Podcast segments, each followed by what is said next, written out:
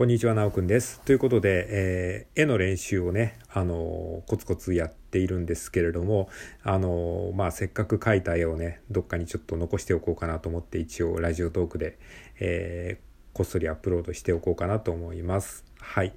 えっ、と、最近はですね、何をやってるかっていうと、えちょっとね、シャドウというか影をつけたりとか、あとハイライトって言ってね、光を入れたりして、え、立体感を出すような絵をですね、えー、描いております。はい。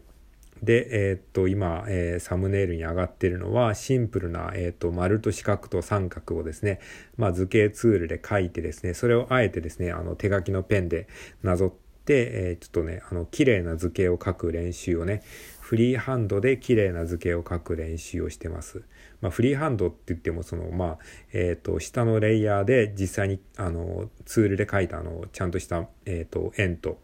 え四角と三角があるんですけれどもそれをなぞってるだけなんですけれどもまあそういう風なねちょっとその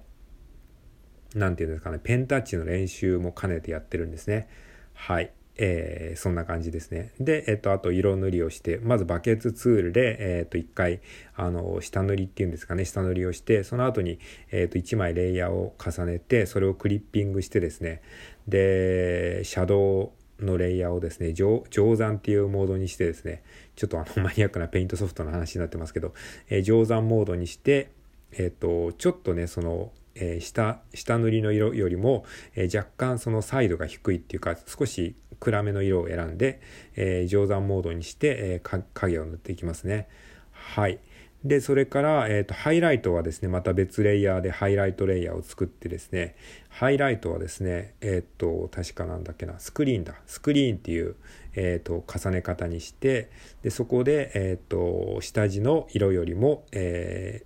明るい感じの色にして、えっと、塗っていきますね。で、ハイライトはちょっとね、あの、あんまりこう派手にやりすぎず、影よりはちょっと面積が少ないぐらいな感じでやるといいらしいですね。はい。あとはですね、最後に、えっと、も、のの影ですね、あの、その物体にできる影ではなくて、物が下に置かれた時にできる、あの、外にできる影ですね。えっ、と、これをまた別レイヤーで、えー、作ります。はい。これはですね、あの、無彩色のグレートーンですね。を使って、えー、書きました。